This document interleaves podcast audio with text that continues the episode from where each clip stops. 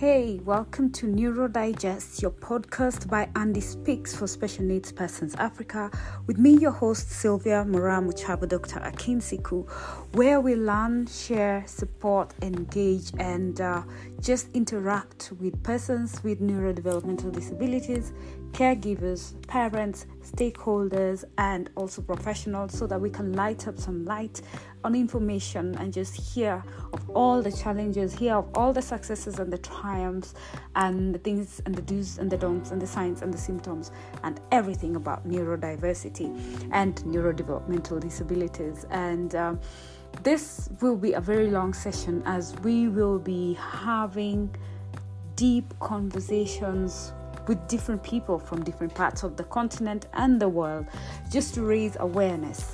As mentioned, this is brought to you by Andy Speaks for Special Needs Persons, our, organization that champions for the inclusion and mainstreaming of neurodevelopmental disabilities in focus with education, health, social protection.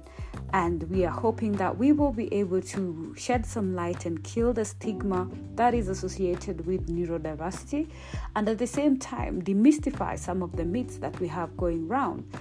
And uh, especially here in our continent of Africa, we have so many of those. Trust you me, I have had so many stories as to why, who has what. As a caregiver, I am a mother of three, and two of my children are neurodiverse. We have baby A and baby B, both on the spectrum of autism, two very different individuals, both having learning challenges, both suffering from epilepsy. And uh, the last boy also has the extra comorbid of ADHD, which we are navigating. Like I said, navigating this journey is something that is quite interesting because every day there is something new that you just have to figure it out. So that's why we are here to have candid, honest conversations, caregivers to caregiver, caregiver to professional, how our days were, are, and the challenges that we face and how we feel, just to let it out because we never get to talk to people. And not many people really get to understand it, so it is a platform. Also, the neurodiverse individuals who want to at least come and shed some light, especially the verbal ones, we would really appreciate as the speaking as a caregiver to just know how actually is it what we see on the outside versus what is actually going on in your soul, in your mind, in your whole being, how the environment is actually factually hand, um, making you feel, um, you know, just the full shebang. Those are the conversations we want to have. Because trust you me, um, once one gets the diagnosis, it feels like a moment of blankness. Like you see when in uh, memes, when you get someone going quiet, then all you can hear is the crickets and darkness. That is how it feels the minute we get the diagnosis. Because personally, that was the very first time I ever heard the word autism. So, uh, we will be ta- talking a lot about autism because, well, hey, it's my specialty, raising two. And we'll be talking about convulsions, we'll be talking about epilepsy, challenges in learning, schooling, day to day life, partners, relationships, you name it. So, this is your place for that. Just uh, So, first things first, what is autism spectrum disorder as we commonly call it? Autism. So, autism is an umbrella term that is used for developmental conditions that are marked by persistent, ongoing challenges with social communication and interaction, as well as restricted and repetitive behavior patterns, interests, and activities. Autism is normally related to challenges that range from mild to severe and always vary from person to person. I can tell you that for free. My two kids are like totally totally different. Uh, so everyone on the autism spectrum has their own unique challenges and different levels of, of abilities and disabilities. And some of the characteristics that you will see in autism include language differences. This will involve delayed language, loss of words, uh, repeating words, which is called echolalia, and uh, uh, challenges that you might fi- find a child can label pictures and and still struggles in saying what it is they want yet they can actually call out the names of what it is pronoun errors not knowing to say he she and even positioning here where what and also lack of and uh, a lot of using of gestures in place of um, language and um, for communication that the languages. Then we have social differences, some of which are inconsistent use of um, eye contacts. Some might look at you in the eye, some might not, some might partially look at you, and other times not. Then you have uh, difficulties interacting with peers, uh, which um, varies also. They're more comfortable with people they're familiar with and also find it very difficult, especially just getting it and ticking it off with strangers. And it takes time for them to just be okay with you around. So, and some may prefer also to play alone when they're in their childhood and you put them where they're supposed to be playing with other children, they prefer to be alone and uh, just play with their own toys and things that they're comfortable with and familiar with.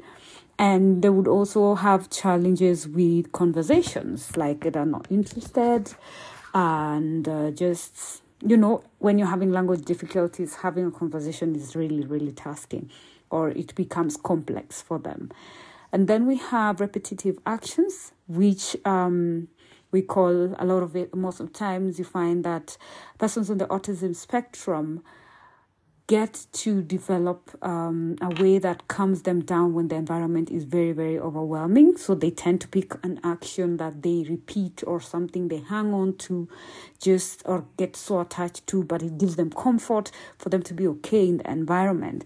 So you'll find that they may insist on doing things the same way or and and they really struggle with change. So you need to take your time to just when you're about to change something, introduce it way ahead and inform them, and then just then do it, and then expect uh, for them to have challenges and just be there for them at that point as they are transiting.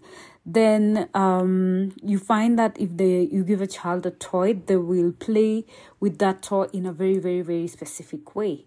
Like if it's a car they might either re- be riding it in reverse moving it from the same one point to another then um, you find some of the things that we see is like arranging things in the same order. Like if it's their toys they want it in a specific way specific uh, colors following each other. And if you change it up they really really get agitated. So they like their things their way. So this is part of the obsessive behavior.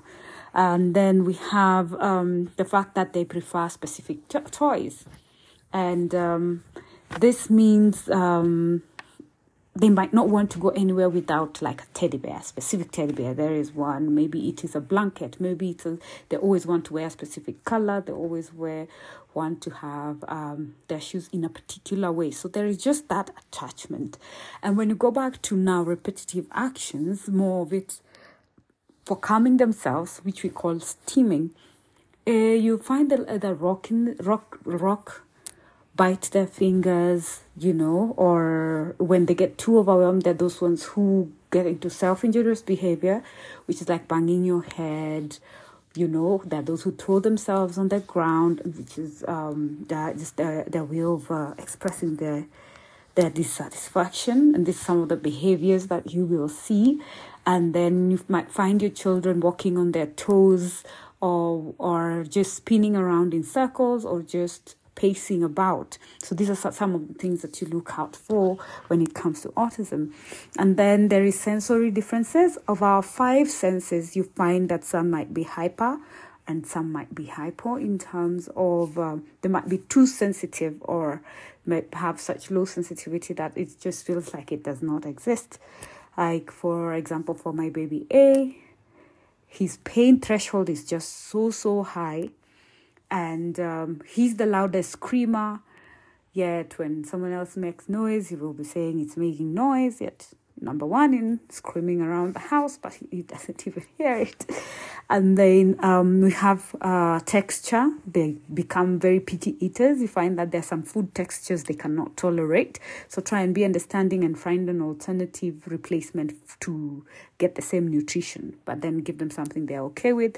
Then they will be sensitive to sound, as I said So you might need to invest in ear muffs for those who are very sensitive to sound. So if you see your child closing their ears, just know that they're they're very very sensitive. The level of sensitivity also can be gauged if you go to an audiologist to check it out. And then um, there are things like shaving hair, washing hair, cutting nails. Uh, they just will not be comfortable. I know we have good days and bad days. Like that days will be cool with going to the barber shop. There are days it's a whole fight of like half an hour to just get the haircut. So for those ones, try and also make those consistent for such services as either time wise and you tell them in advance that we're going to the barber.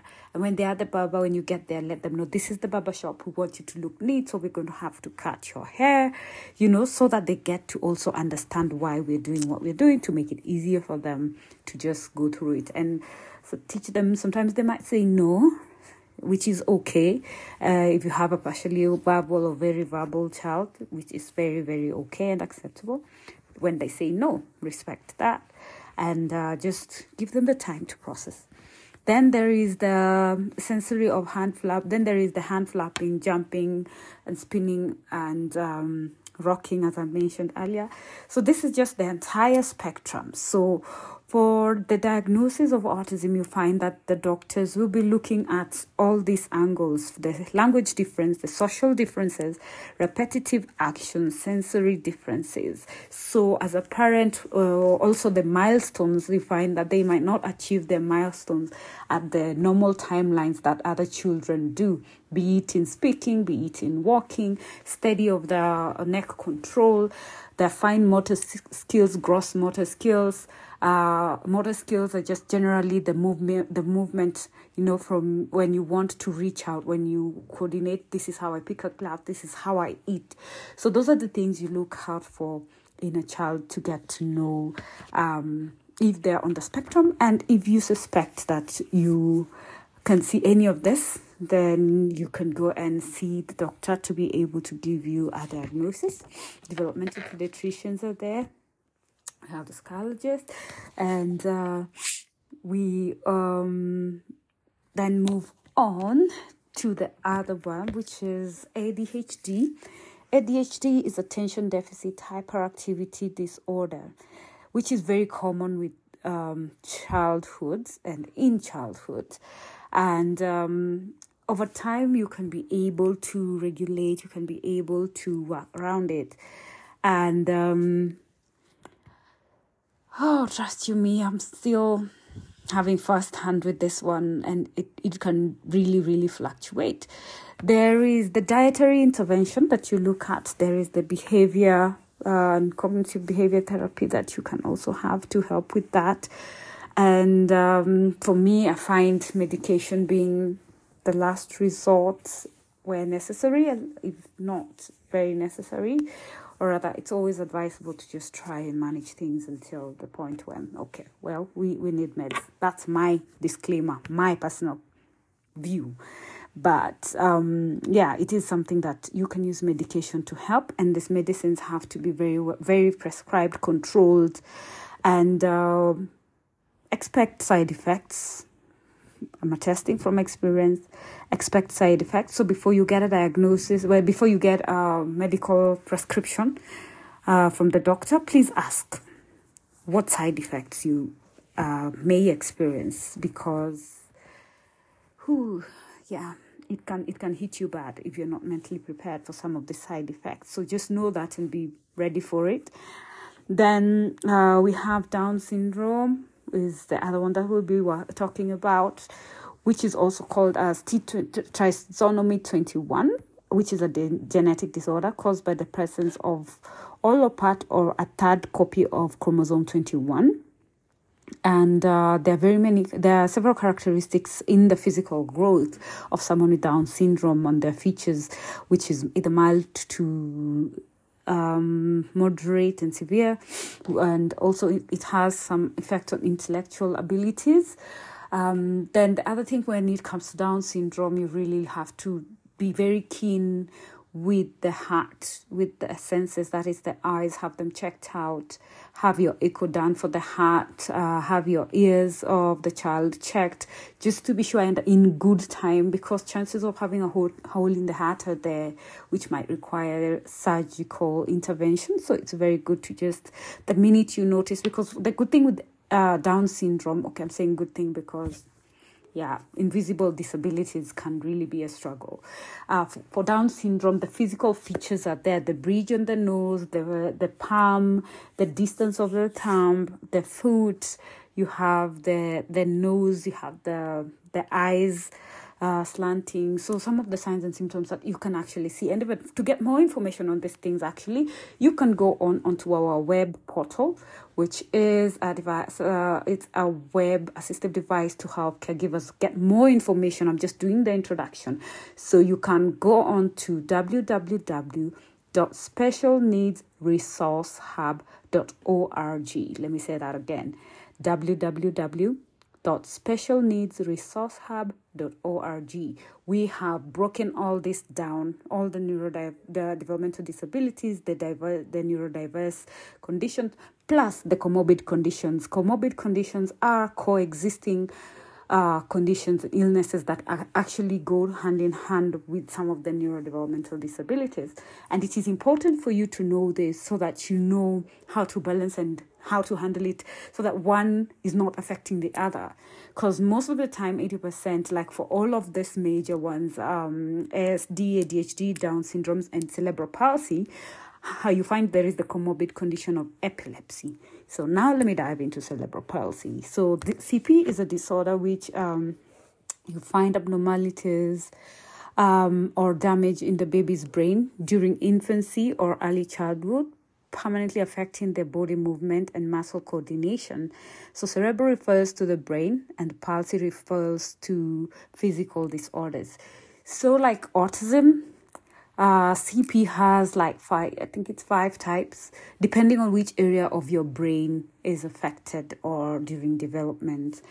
And uh, you find the abilities also vary and in severity, depending on uh, the same which which part. So you will find those who it's only uh, motor that is uh, affected. Either severely that they're on a wheelchair that they cannot feed by themselves and they don't have any coordination. You can find those ones who can walk have uh, challenges a bit with talking and a bit of uh, movement. They're very functional no no intellectual challenges and they are able to think go to school and perform. So you can read on more about uh, cerebral palsy also on our web portal. Then we have epilepsy. So there is a difference between convulsive disorder and epilepsy. So when you when you notice and, and convulsions are of two types. There is febrile convulsions, and then there is the convulsions that are just triggered by something else. Okay, um, like um, the ones that become epileptic. So the difference of the two, which is just the magnetic uh, activities in the brain becoming a bit too much, then you get a fit. So if you have very high temperatures and it causes a fit or convulsion, that is called febrile convulsions. Then you have the other convulsions that just happen like maybe you had head trauma or maybe you have an illness and it just triggers convulsions. But then when you start getting very many convulsions that are not provoked unprovoked convulsions now that condition is what we call epilepsy. So with epilepsy uh, you find it exists a lot with many of the convulsive disorders. And uh, i mean a lot with the neurodevelopmental disorders. And yes, it is a convulsive disorder. So, um, the one thing that I am very keen when it comes to epilepsy, once you notice it, of course, consult the doctor. And when it happens for all parents, when it happens, there are few key things you need to do as it happens. Get the person comfortable by turning them to the side, making sure there is nothing covering their face, their airways, they can breathe naturally and easily. There is no tension like tight clothes, uh, etc. Give them freedom so that they can just fit, like the fit, the movements, the jacks that come with it are uh, on their own. Don't try to restrict them kindly. That is very dangerous. Don't put anything in their mouth. I know in Africa there was, when we were growing up, for sure, I remember being told, put a spoon in the mouth. Please do not put a spoon in someone's mouth when they're having a convulsion. Kindly do not. Two, also, you count the time from when they start getting a convulsion and then once you make sure it, if it is above five minutes the next thing you need to do is call an ambulance and get the person to the hospital as soon as possible because one thing you need to know when you're having convulsion that means the oxygen levels are going low and it is not getting to the brain as sufficient as it's supposed to be. So it is endangering the person's life. The more and the longer the convulsions stay after the convulsions, you need to make sure the person does not stand up immediately. They might just wake up by reflex and just want to stand up. Calm them down. Assure them they're okay. Make sure them you're there for them. Ask them how they're feeling because uh, when they fall, maybe their head would be injured, and you, you know, just ask how they're feeling and let them be calm until when they regain consciousness fully and they can be stable enough and observe them. But now, for our children, the other thing you watch out for when uh, they have a convulsion and then they either pass stool or they pee, please take them to the doctors. Please urgently take them to the doctors because that means that um, they need uh, medical attention. They might require uh, oxygen. So, yeah, that is epilepsy. And those are the key, key neurodevelopmental disabilities and disorders that we at Andy Speaks for Special Needs Persons Africa champion for and want to raise awareness for so that we can have a better generation, we can have early diagnosis and early intervention because early intervention is what will help us be able to support our children better.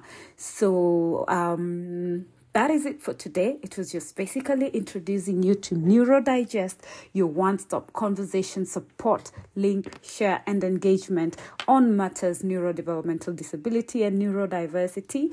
So you can hit us up, send us a DM on our socials. Andy Speaks for Special Needs Persons. We have a Facebook group, Andy Speaks for on Twitter, Andy Speaks on IG and for our resource page so that you don't miss anything and you get enough tips of how to manage and how to link up with other people. Please do follow our special needs resource hub and go onto our web portal. There is more information about the conditions I have touched on in details, in depth, and supportive. What do you do more on, on that?